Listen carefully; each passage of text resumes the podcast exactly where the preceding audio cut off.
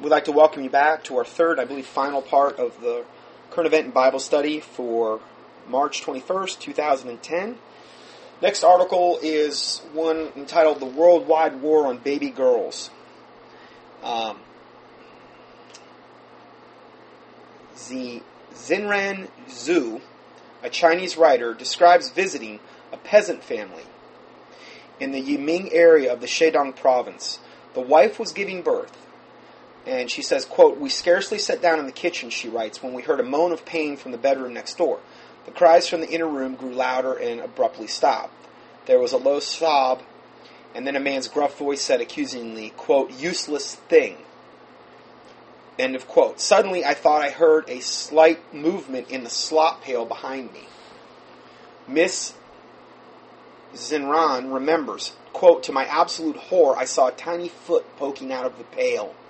The midwife must have dropped that tiny baby alive into the slops pail, which is where they would put human excrement and urine. I nearly threw myself at it. Can you imagine? But the two policemen who had accompanied me held my shoulders in a firm grip, and they said, quote, Don't move, you can't save it, it's too late. She said, But that's a murder, and you're the police. The little foot was still now. The policeman held on to me for a few more minutes. Quote, doing a baby girl is not a big thing around here. An older woman said comfort, comforting, comfortingly. How could someone doing a baby girl is not a big thing around here? And then she says, "That's a living child," or she said, the lady, "I, that's a living child."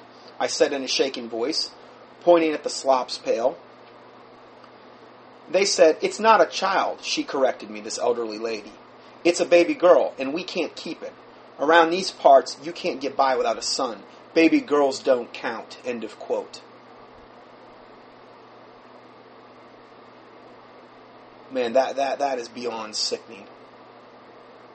And again, if you don't know about these things, how can you even pray about it? But this goes on all over the planet in different various places. In July 2010, the Chinese Academy of Social Sciences showed what can happen to a country when baby girls don't count. Within 10 years, the Academy said one in five young men would be able to find a bride because of the dearth of young women. A figure unprecedented in a country at peace. The numbers based on the sexual discrepancy among people between the age 19 and below. According to this organization, China in 2020 will have 30 to 40 million more men of this age than young women. Gendercide, to borrow a title of the 1985 book by Mary Anne Warren, is often seen as an unintended consequence of China's one child policy. Now, this is more fruit from the whole depopulation uh, thing that we had talked about earlier, that you know people like Ted Turner and the Gates Foundation. This is more fruit of that. This one-child policy. Parts of India have sex ratios as skewed as anything to its northern neighbor. Other eastern countries, South Korea, Singapore, Taiwan, have peculiarly high numbers of male births. So, since the collapse of the Soviet Union, have former communist countries in the Caucasus and the Western Balkans. Even subsets of the American population are following suit though not the population as a whole. The real cause, argues Nick Eberstadt, a demographer at the American Enterprise Institute, a think tank in Washington, D.C., is not any country's particular policy, but the fateful collision between male a male son preference. The use of rapidly spreading prenatal sex determination technology and declining fertility. These are global trends, and the selective destruction of baby girls is global also. How sickening is this? What an abomination in the sight of God is this? You actually wait until the baby comes and then you just throw it in a slop pail? This is unconscionable. I mean, this is just, un- and yet it goes on probably by the thousands every day how incredibly sad this is. Um, you, you got then you've got as far as the infertility thing goes. I just gave you some instances where they're using this GMO corn, the vaccines to create infertility. There's certain um, synthetic B vitamins that create infertility. There's all kind of chemicals. gender bending chemicals that they're putting in the, the food and the water, particularly that leaches from plastics, those plastic water bottles and things of this nature. That causes infertility. There's a, and again, infertility is a goal for these devils that are at the top, and they know exactly what they're doing. So, again, it's just one more thing to pray about in this sick, sick world that we live in. this was from George Noory. I get his I get his emails every day. I like to kind of keep an eye on who he's interviewing because, uh, like, he interviewed Benjamin Creme that time, and sometimes he has some some decent interviews on there. Um, and some most of the time, what George Noory is is a platform for the biggest New Age. Uh, a lot of times, they're just nothing more than occultists. Most of them are clairvoyant, trance channelers, people that have supposed constant interaction with aliens or, or intermittent interaction, uh, people that are involved in the occult, and in you know that's really what it's it's a it's a a, a, um, a show for is really promoting the New Age and the occult, as far as I'm concerned.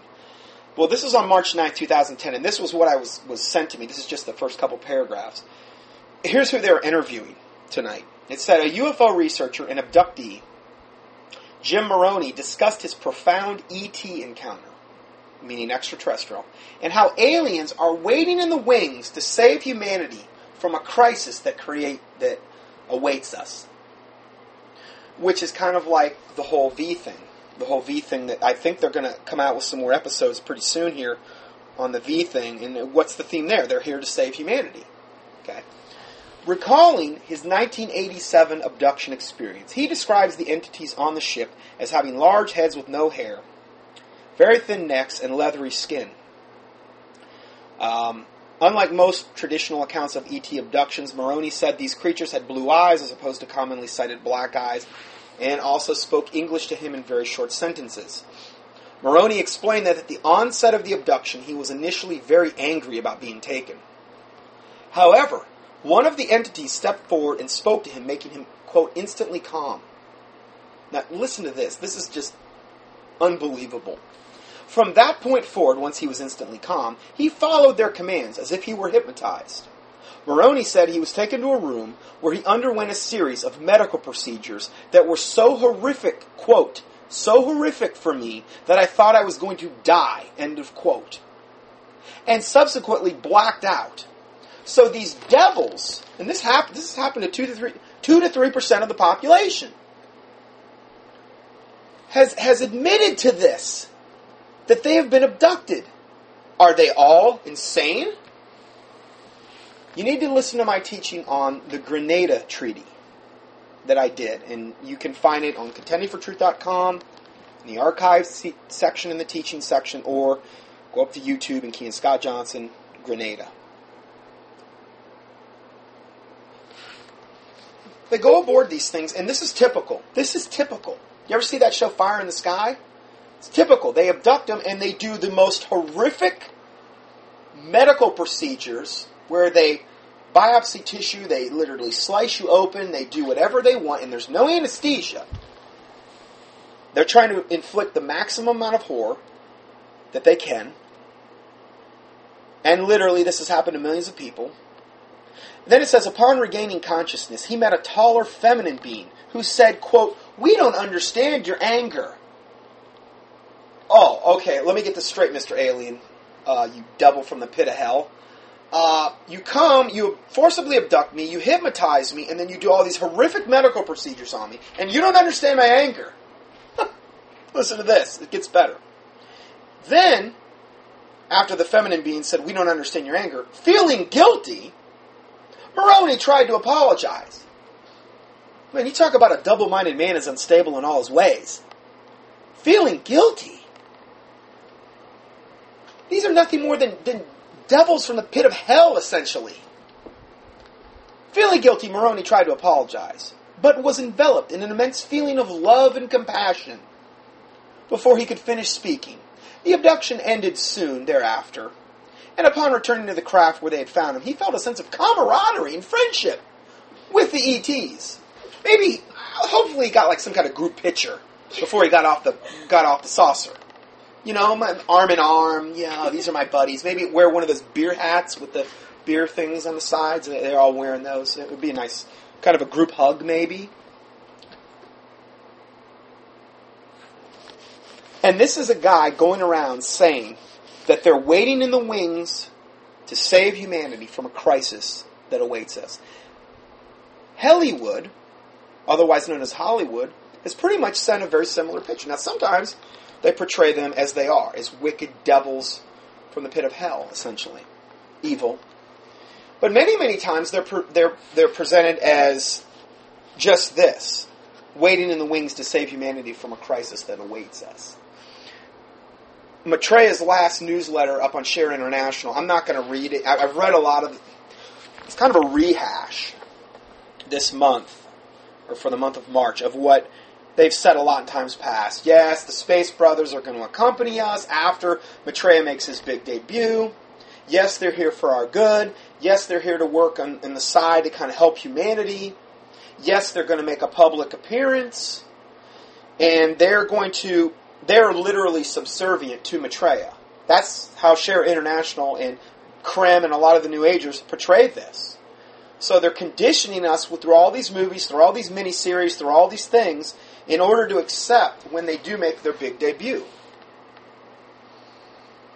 So this is what we're facing here. This is just one of the more coming delusions that are upon the horizon that most likely we will, as Christians, have to deal with, and most Christians aren't going to have a clue as to how to deal with it because they've never been educated or taught what these things are and how to deal with them. And uh, the best way I would know to deal with one of these devils, if you ever saw any type of manifestation, would be to take a King James Bible and point it at him and say, I rebuke you in the name of the Lord Jesus Christ. If you look at the way that Michael the archangel, contended with Lucifer, or Satan, the Bible says that he did not bring a railing accusation against him, but he said, The Lord rebuke you. I would add to that and say, The Lord Jesus Christ rebuke you. How did Jesus respond to Satan in the, gar- in the uh, wilderness? Well, he quoted Scripture. Quoted Scripture. Every time Satan brought up some type of temptation, he quoted Scripture back to him. That's why it's important to memorize Scripture. Because if you don't memorize, it's not going to be there for the Holy Spirit, which is the Comforter, to bring it into your remembrance so you can quote it back to Him. That's how I memorize Scripture. I just memorize it, and then it's kind of like it's there, and then when something comes up, the Holy Spirit brings it into my remembrance. It's what the Bible says that He'll do.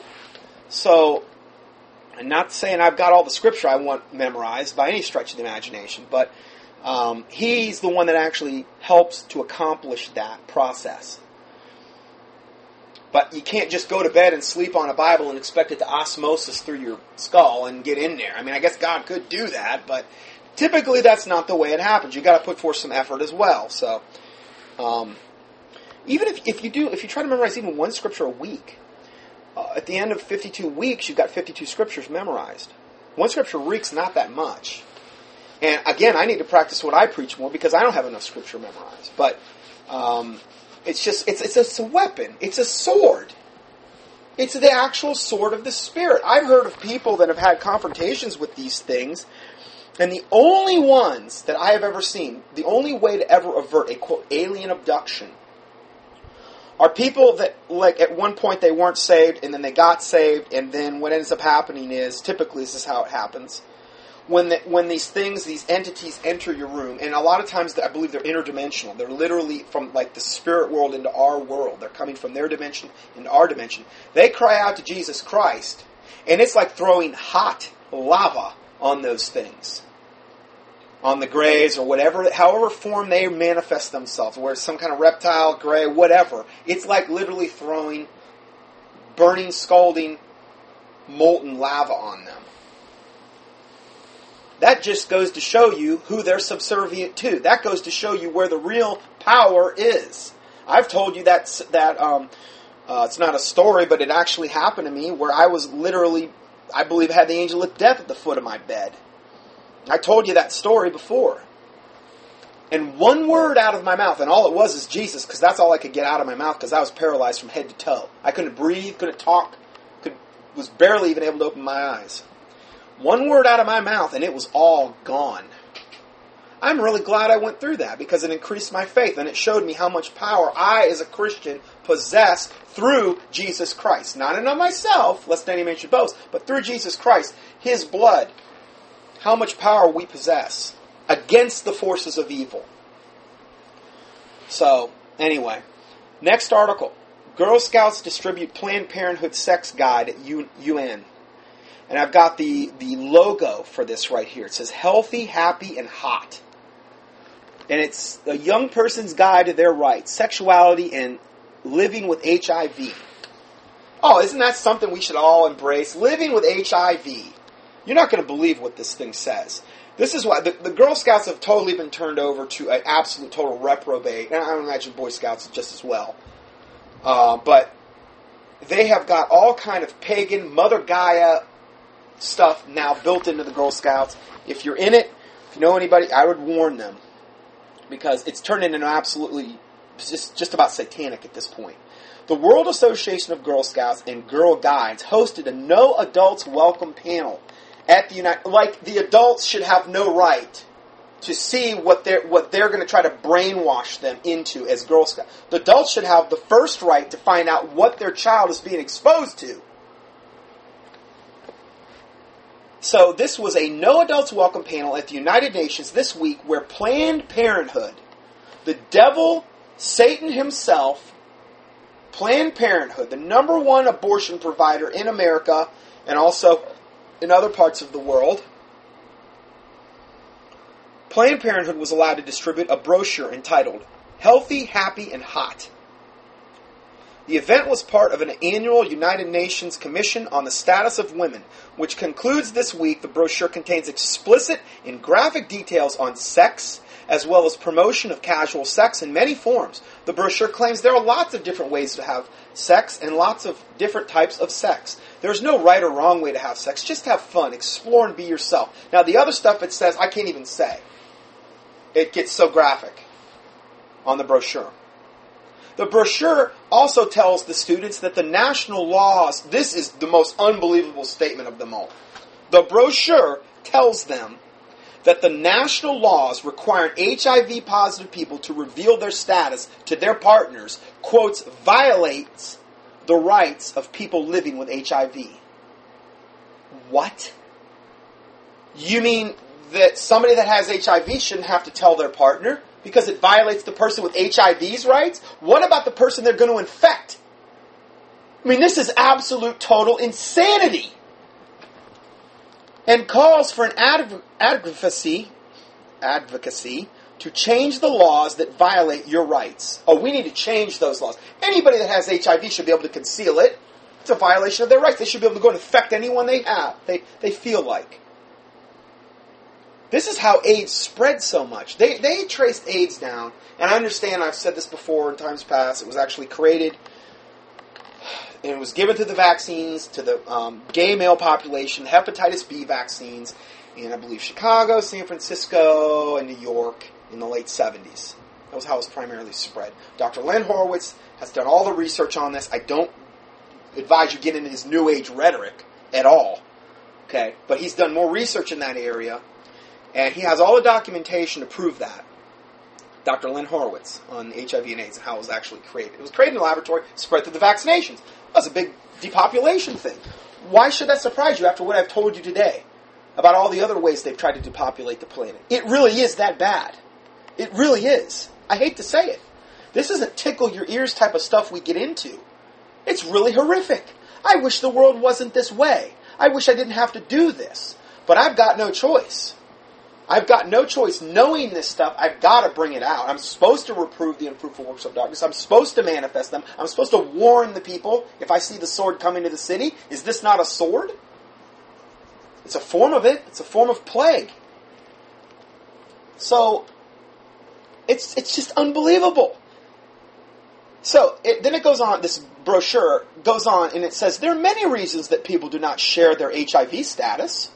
They may worry that people will find out something else that they have kept secret. What?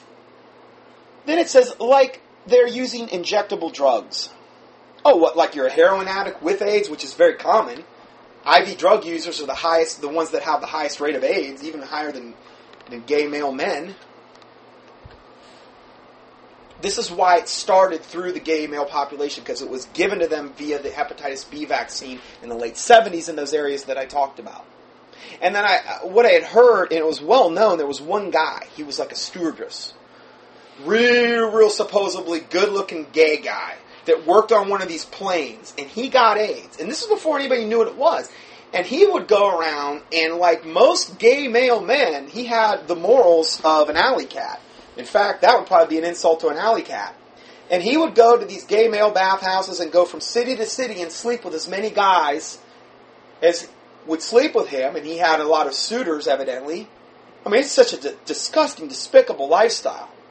Well, he was, he almost, I shouldn't say single handedly, but he probably did more to spread AIDS, that one guy, than anybody in recorded history of the disease. He had a ton to do with it. And I guess he was the guy, you know, that, that had a lot, obviously it would have spread anyway. But if we go further, uh, let's see. It says, okay, so the, they may worry that people will find out something else that they have kept secret. Like they're using injectable drugs, having sex outside of marriage, or having sex with people of the same gender. The Girl Scouts, along with the YWCA, have been co-moderating a young woman's caucus that includes a intergenerational conversation side event on the universal access, and reproductive health. So, lump the Girl Scouts, the YWCA, the United Nations, all of them together. Also, at CSW last week, the heads of various powerful UN agencies, including the UN Population Fund, the UN Educational, Scientific, and Cultural Organization, or UNESCO, the UN's Children Fund and the World Health Organization released a UN joint statement under the name of the UN Adolescent Girls Task Force, which calls for their agencies to promote programs that, quote, empower adolescent girls, particularly those aged 10 to 14. Empower them. What, so that they can go around and have unprotected sex?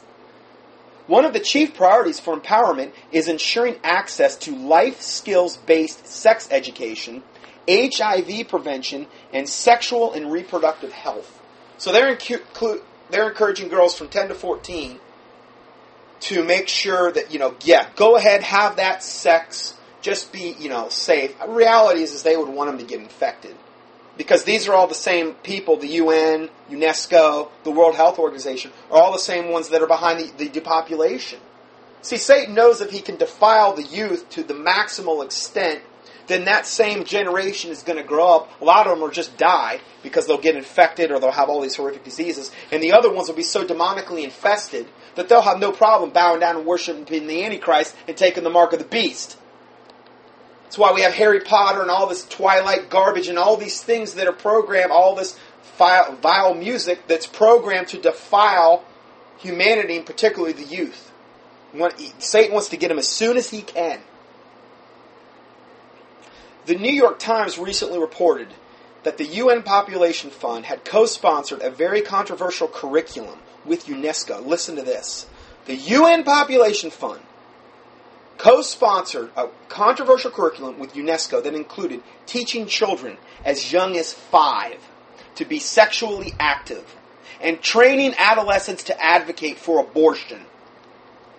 May the Lord Jesus Christ rain down his holy fury on these devil organizations. I pray the people within them be saved if it be possible, but if not, I pray, Lord God, in the name of Jesus Christ, you shoot at them with an arrow that all men would see and fear and declare the work of God that they would wisely consider of your doing, and the righteous would be glad in the Lord and trust in you, and all the upright in heart would glory. That's from Psalm 64.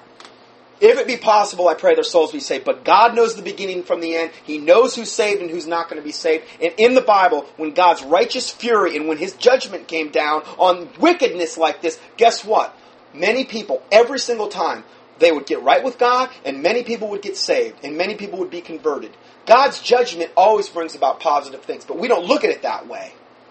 The church doesn't teach it that way. And if you want to know more about imprecatory prayers, just go up on the, uh, internet or Contending for Truth and key in Scott Johnson and imprecatory prayers. It's just something that's hardly ever talked about, and it's in the Bible and it needs to be addressed.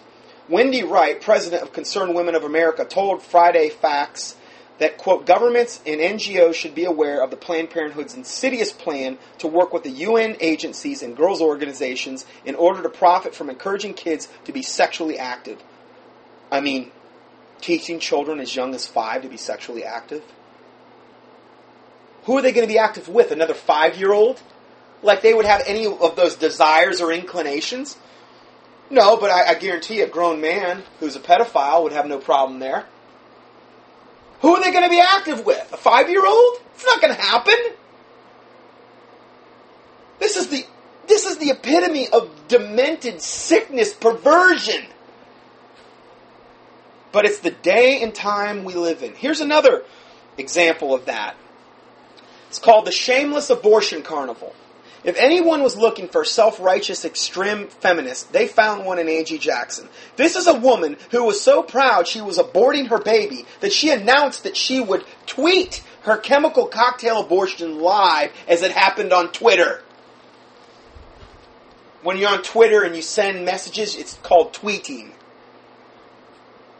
The liberal media found this made for TV slaughter fascinating. And not at all a controversy worthy of discussing with two sides, no. Newsweek's Sarah Kliff proclaimed, quote, 100,000 people have watched Angie Jackson's abortion. Late last month, Jackson posted a video of herself on YouTube recording after she took the RU486, a medication used to terminate pregnancies. It's the morning after pill. Oh, you go out and you have unprotected sex. Well, hey, just abort the baby in the womb right then, right now. Take the pill. Kliff asked only why shame remains. Why would shame remain about the act of killing one's baby? Jackson was honored for her courage in, quote, demystifying and destigmatizing the procedure. Quote, we need 10,000 more of her, proclaimed Peg Johnston, chair of something called Abortion Care Network. Now, I'm giving you these names so that you can pray about this. Not just so we can get righteous indignant, the desire for 10,000 more unashamed abortions is what pro choice is all about. No, it should be called pro death because you're killing the baby. I'm pro for killing my baby because it's my body, my choice. That's their argument. It's pro death. Call it what it is. They call the other side anti abortion. No, it's pro life. It's a child, not a choice. You either murder your baby or you don't murder your baby in the womb.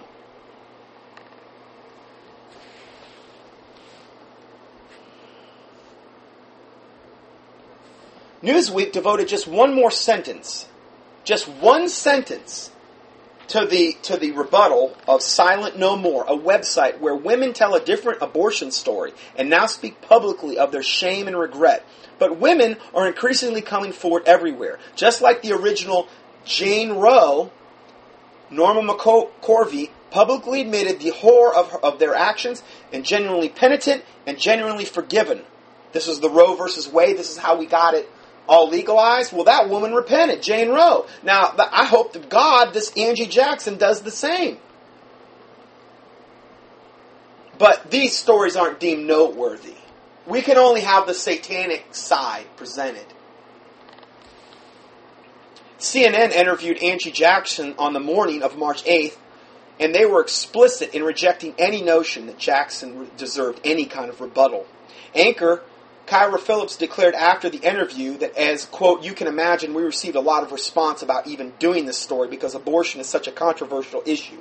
And we really don't want to get into the debate about abortion, but rather look at what people are doing now, using social networking they're using Twitter to broadcast the, the slaughter of their babies. That's like a good thing. Oh, we're so liberal. We're, we're so we're so mature and we've got it so together that we can go and we can commit murder right online and it's a good thing. And how dare they ever try to to uh, judge us for anything? So that's a unique concept. Abortion is so controversial that we feel it's best to only let one side talk, is what they're saying. And that's the side that's taken a child's life on camera. Phillips rushed to proclaim that the most savage part of Jackson's abortion was the pro-lifer comments. That was the most savage part was the pro-lifer comments. It's like what I saw today um, on the morning show. They came on and they showed um, they showed people protesting, but most of the people that were protesting were holding up, you know, uh, pass the bill signs, not not the other. And they said these terrible people that are against this bill. They shouted racial slurs at some of the black congressmen or whatever, and and one guy got spit on and all this other thing. And like that's representative of what the average person is out there doing. And it's not. But they've got any time they and who knows if it's even true. They're such liars. But any time that they can prevent, present any um, argument against the side of righteousness. And in this case, listen, I understand none of us are perfect, but this bill is flat out evil that Obama's trying to pass. It's flat out evil. So if you're against it, you are at least on the cause of righteousness. Whether you're a Buddhist, Catholic, whatever, okay? I'm not saying they're not going to hell, and I pray to God they don't go to hell, but what I'm saying is in this particular instance, they are on the cause of righteousness. Okay? Doesn't mean, uh, again, bear that in mind when I'm saying. It's a proviso. But these type of people don't typically come out and and cuss people out and spit on them or whatever. But that's the only thing you're going to hear because they have got to present the average American and see the vast majority of Americans want or, or want to reject this bill. It's the vast majority, but they want to paint them in this radical um, viewpoint where they're demonized. So this is how they. This is the same thing we're dealing with here. Exactly the same thing. Um, that's where where they're saying that the most savage part of Jackson's abortion was the pro-lifer comments. And then the anchor woman warned, these are really harsh, but people wrote in and said, and called you all kinds of names. And again, this is the same devil rhetoric that we get from the mainstream devil media. From being a whore to someone who just couldn't keep her legs closed. They called you a baby killer. Well, she is all of that. I hate to say it, but I mean, the reality is, is, is she is. I mean, I'm not, Listen, I was unsaved and I did a lot of things I'm ashamed of in times past as well. Okay? If I got what I deserved, I'd get death and hell. I'll, I'll state that right off the bat. But the reality is, is, is if we're going to call her what she is, I mean, it's pretty accurate. And then she says, I mean, it's even hard for me to say these things because some of those, the emails and responses, were so brutal. Now, as brutal as abortion, what about the baby that was slaughtered? Worse than that, Phillips never acknowledged that pro lifers most certainly filled Twitter and the heavens with their hopes and prayers for her. But CNN ignored those comments. Now, this is an excerpt from the from the teaching I did on witchcraft and how it's actually um, witchcraft or abortion and witchcraft and how the two are absolutely intricately tied together. Whether it's in an abortion clinic, whether it's in your own womb from one of these morning after pills, whether it's from a coat hanger, Whatever way you, you commit abortion, it's all the same abomination in God's eyes. I'm going to read this to you. Witchcraft is an ancient religion requiring child sacrifice which has resurfaced in our day. A revival, uh, not to say resurfaced, it's always been going on, but it's really resurfaced now. There's been over a billion children that have been sacrificed since the early 1900s. And those are the ones they would admit to through abortion. Now, I understand a lot of those were, were ones that probably tried to do it themselves. But the fact remains, according to, according to the statistics that they admit to, there's been a billion children sacrificed since the early 1900s, and that's probably way over that by now. Who knows, it may be 2 billion. A revival of neo paganism has brought with it a revival of human sacrifice in the form of abortion. Human sacrifice. And, uh, you know, again, I believe that's how all these people, like Ted Turner, the Gates, all these Rockefellers, Rothschilds, all these devil people at the top who are finding and devising all these different, various, and sundry ways to kill us, this is what they're viewing us as, as human sacrifices, literally to Satan. This is how they practice their religion. You might practice your religion by going to church on Sunday. Well, this is how they practice generational Luciferianism which is what typically they were brought up into. It's bloodline, generational Luciferianism, and they've been practicing it for literally thousands of years. And you can go all the way back to the Tower of Babel to find out when it started. A revival of neo-paganism has brought with it a revival of human sacrifice in the form of abortion. A brief study of cities where abortion on demand is prevalent reads like a metaphysical roadmap. In each inquiry, we did not have to dig for facts. Information on the relationship between witchcraft and abortion industry was offered with little resistance. Now, this girl here that just sacrificed her, her baby, if she's into, if she was into Harry Potter growing up and the brainwashing the public school system and now Twilight, well, she's already been indoctrinated. You're telling me she wouldn't have been exposed to any of that? Do you think there's spirits that emanate and operate through those things, and those spirits might be emanating and influencing her to, to value human life as cheap and nothing, and I can do whatever I want because it's my body? What about the body of your unborn child?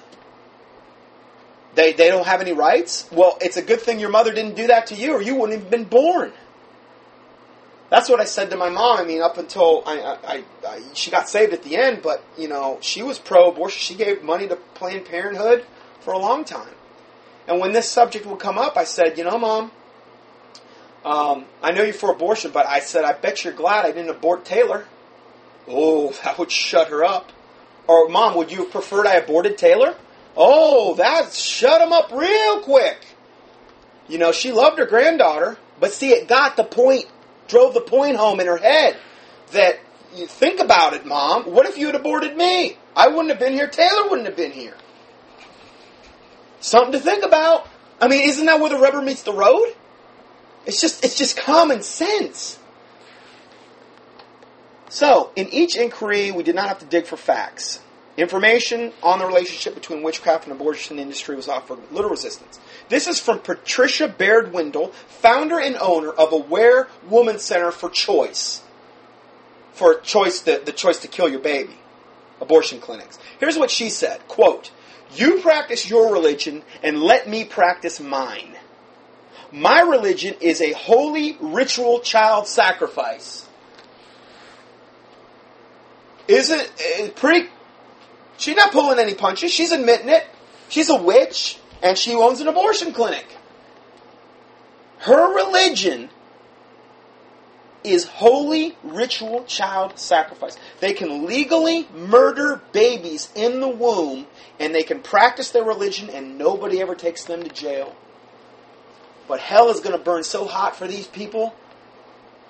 I pray to God if it be possible their souls be saved. I really do. But I tell you what, you talk about being given over to a reprobate mind. On August 4th, 1992, two employees of this Aware Women's Abortion Clinic, Veronica Jordan and Rebecca Morris, registered a nonprofit religious corporation known as the Wiccan of White Witchcraft Wiccan Religious Cooperative of Florida. The stated purpose of the WRCF is to provide an umbrella organization for witch covens throughout the state of Florida. The incorporation papers list two abortion clinic employees as directors in the Wiccan organization. Shortly after the Wiccan Religious Cooperative of Florida was founded, Carol Ebbing, another aware woman abortion clinic employee, ordered the book, quote, The Sacrament of Abortion. You know how the Catholic Church has the the seven sacraments and all this stuff? Well, this book was entitled The Sacrament of Abortion. The book, authored by Ginette Paris, who is a witch in France, presents abortion as, quote, a sacred act. Paris calls abortion a, quote, sacrifice to Artemis, the, the fallen angel devil Artemis, a sacrifice to Artemis who refuses to give life if the gift is, quote, not pure. That is, the innocent or the preborn life.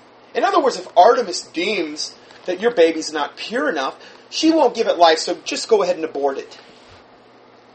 Artemis doesn't give life. The devil doesn't give life. Satan doesn't give life. All he can offer you is death and hell and defilement. So she's got it all messed up. God's the one that gives life. When I go to these abortion clinics and I would pray, I will literally specifically come against spirits like this Artemis, Moloch, Lilith, Chemosh, all the deities of child sacrifice presented not only in the Old Testament, but modern day.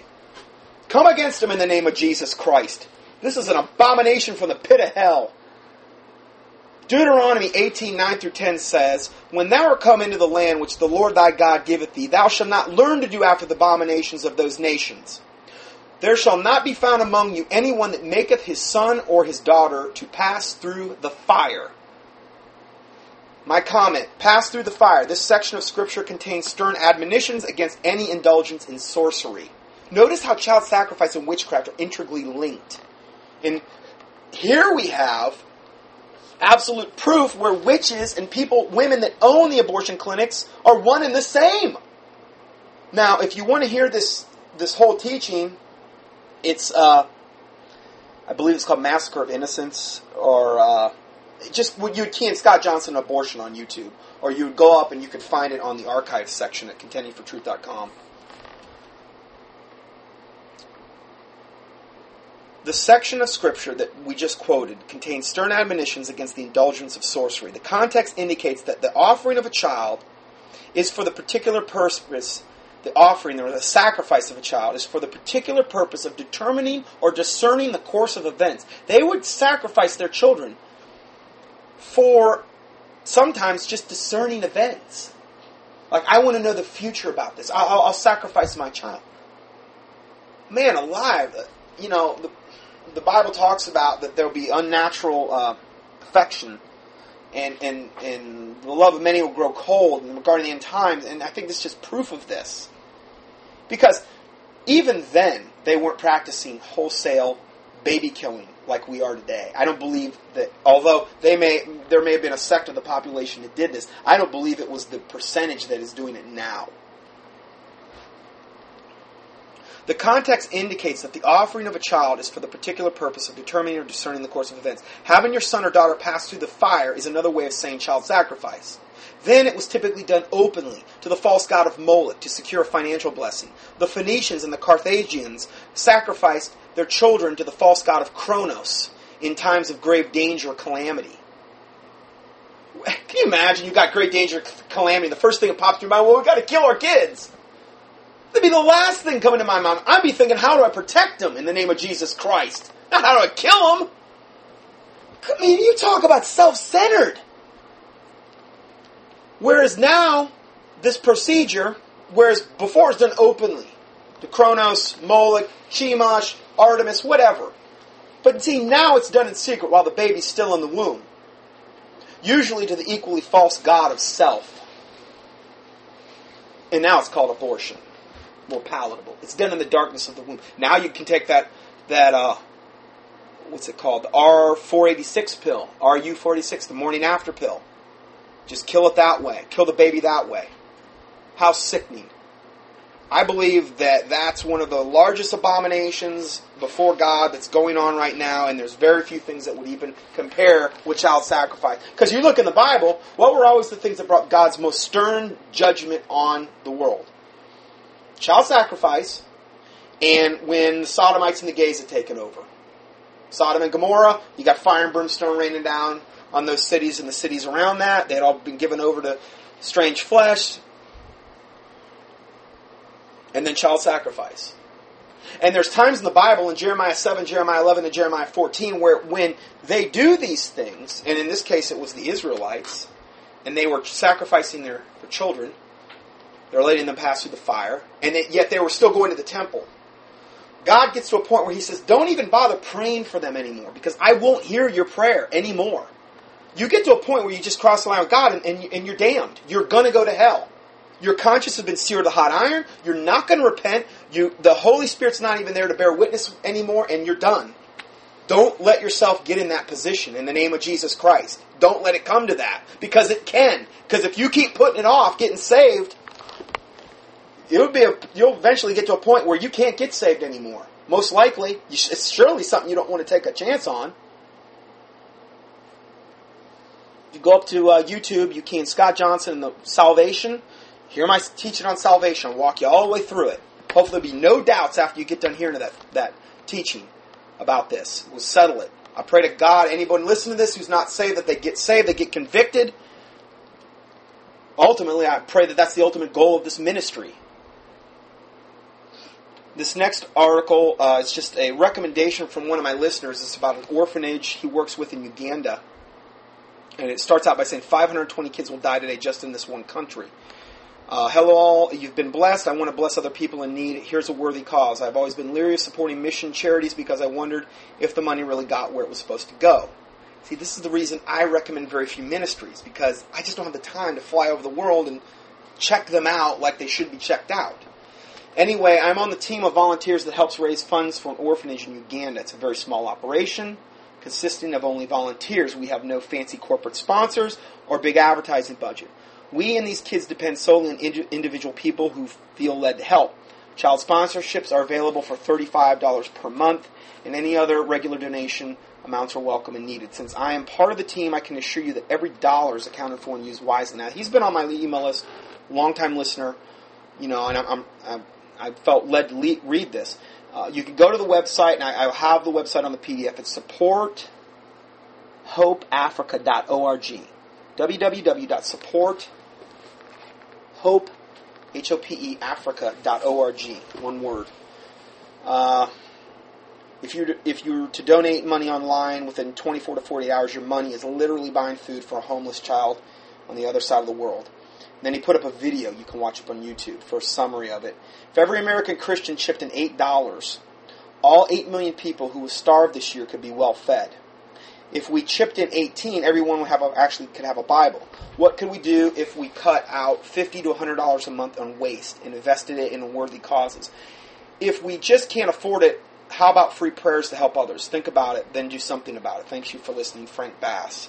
So I give you all that information here in the. Uh, I gave you the website just then, so um, something that I, I, went and checked it out. looked looked great. So praise the Lord. I mean, uh, I just am very very leery about you know you see the 700 Club and a lot of these other really totally apostate ministries, and they're saying they're doing this and they're doing that. I just can't, in good conscience, give money to some 501c3 institution. Most of them are giving you a false gospel anyway.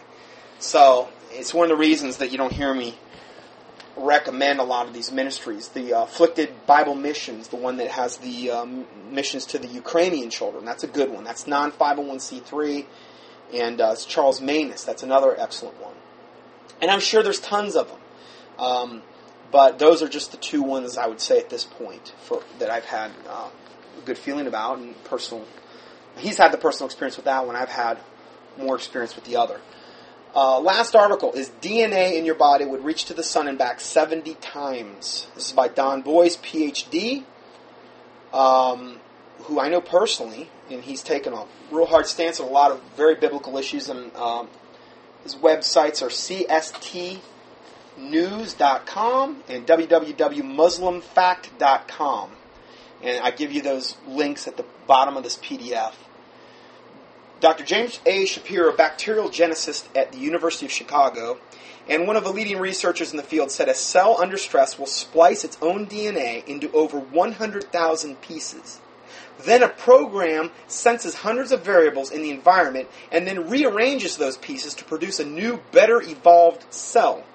Please read that again. Absolutely astounding. Moreover, all that happened by accident. However, only a closed-minded fool or dedicated follower of the religion of evolution believes such balderdash, meaning that this all happens by accident.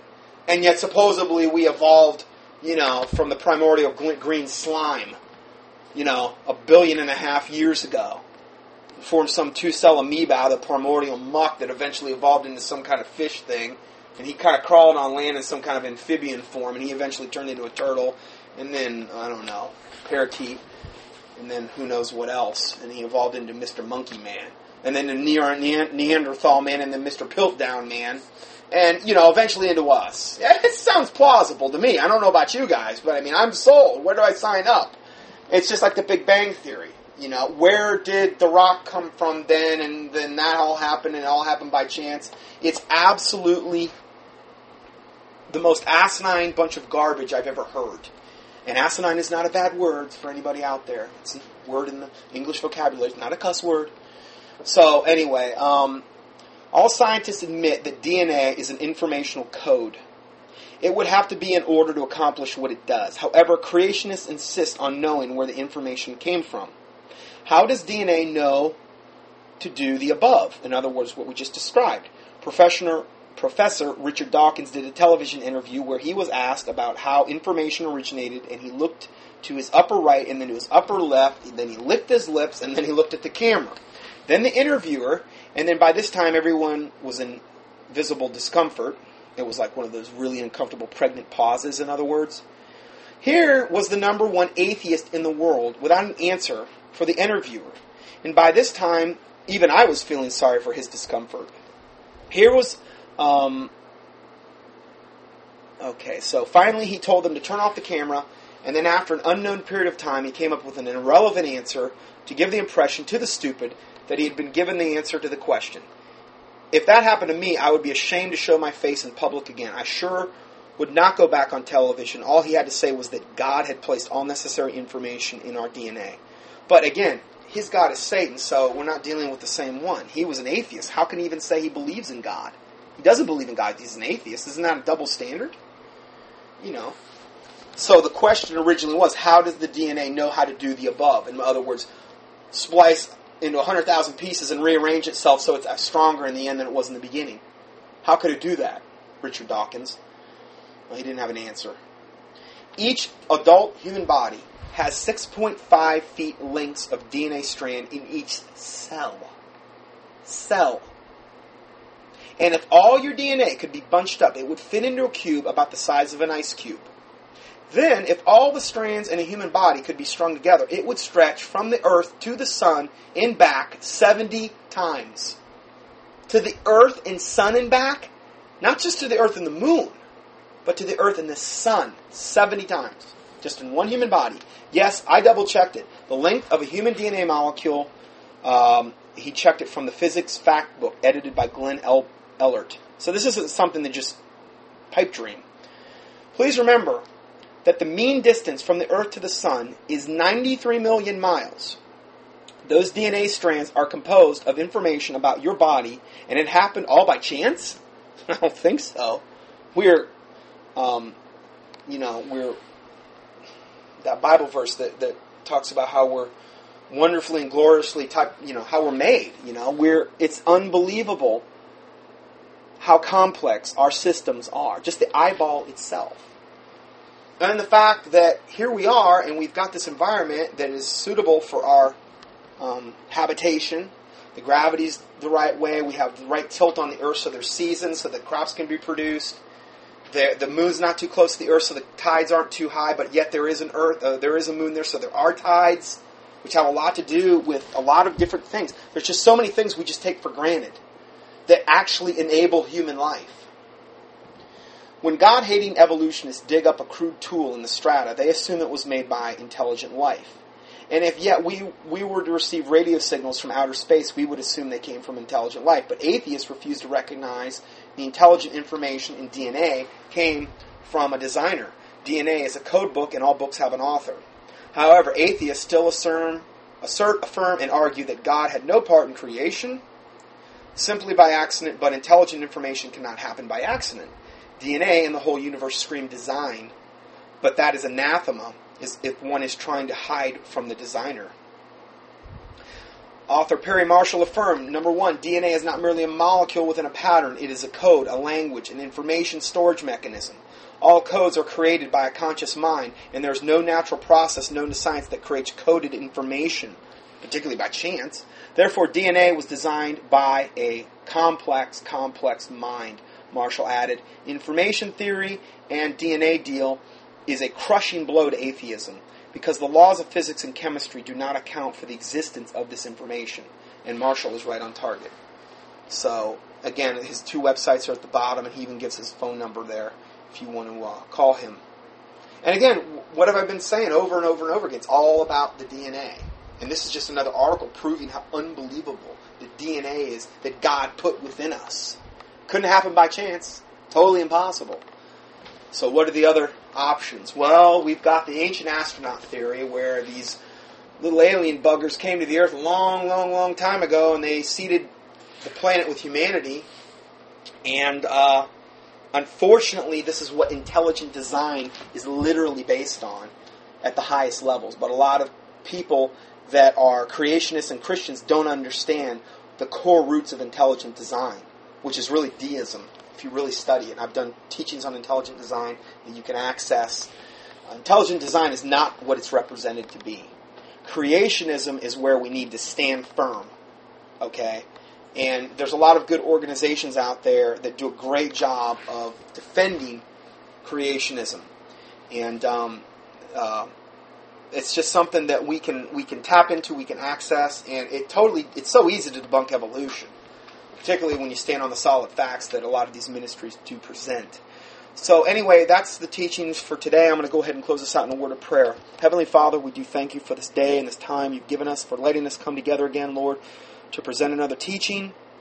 Pray, Lord God, that your word and your truth would go forth with power and boldness and might, that many would be saved, that your name would be glorified wherever your word or your truth is being preached worldwide, that you would forgive us for any and all sins we've committed, Lord God, as we forgive those who have sinned against us, that you would cleanse us from presumptuous sins and secret faults, that they would not have dominion over us, and that the words of our mouth and the meditations of our heart would be pleasing and acceptable in thy sight, O Lord, our strength and our Redeemer.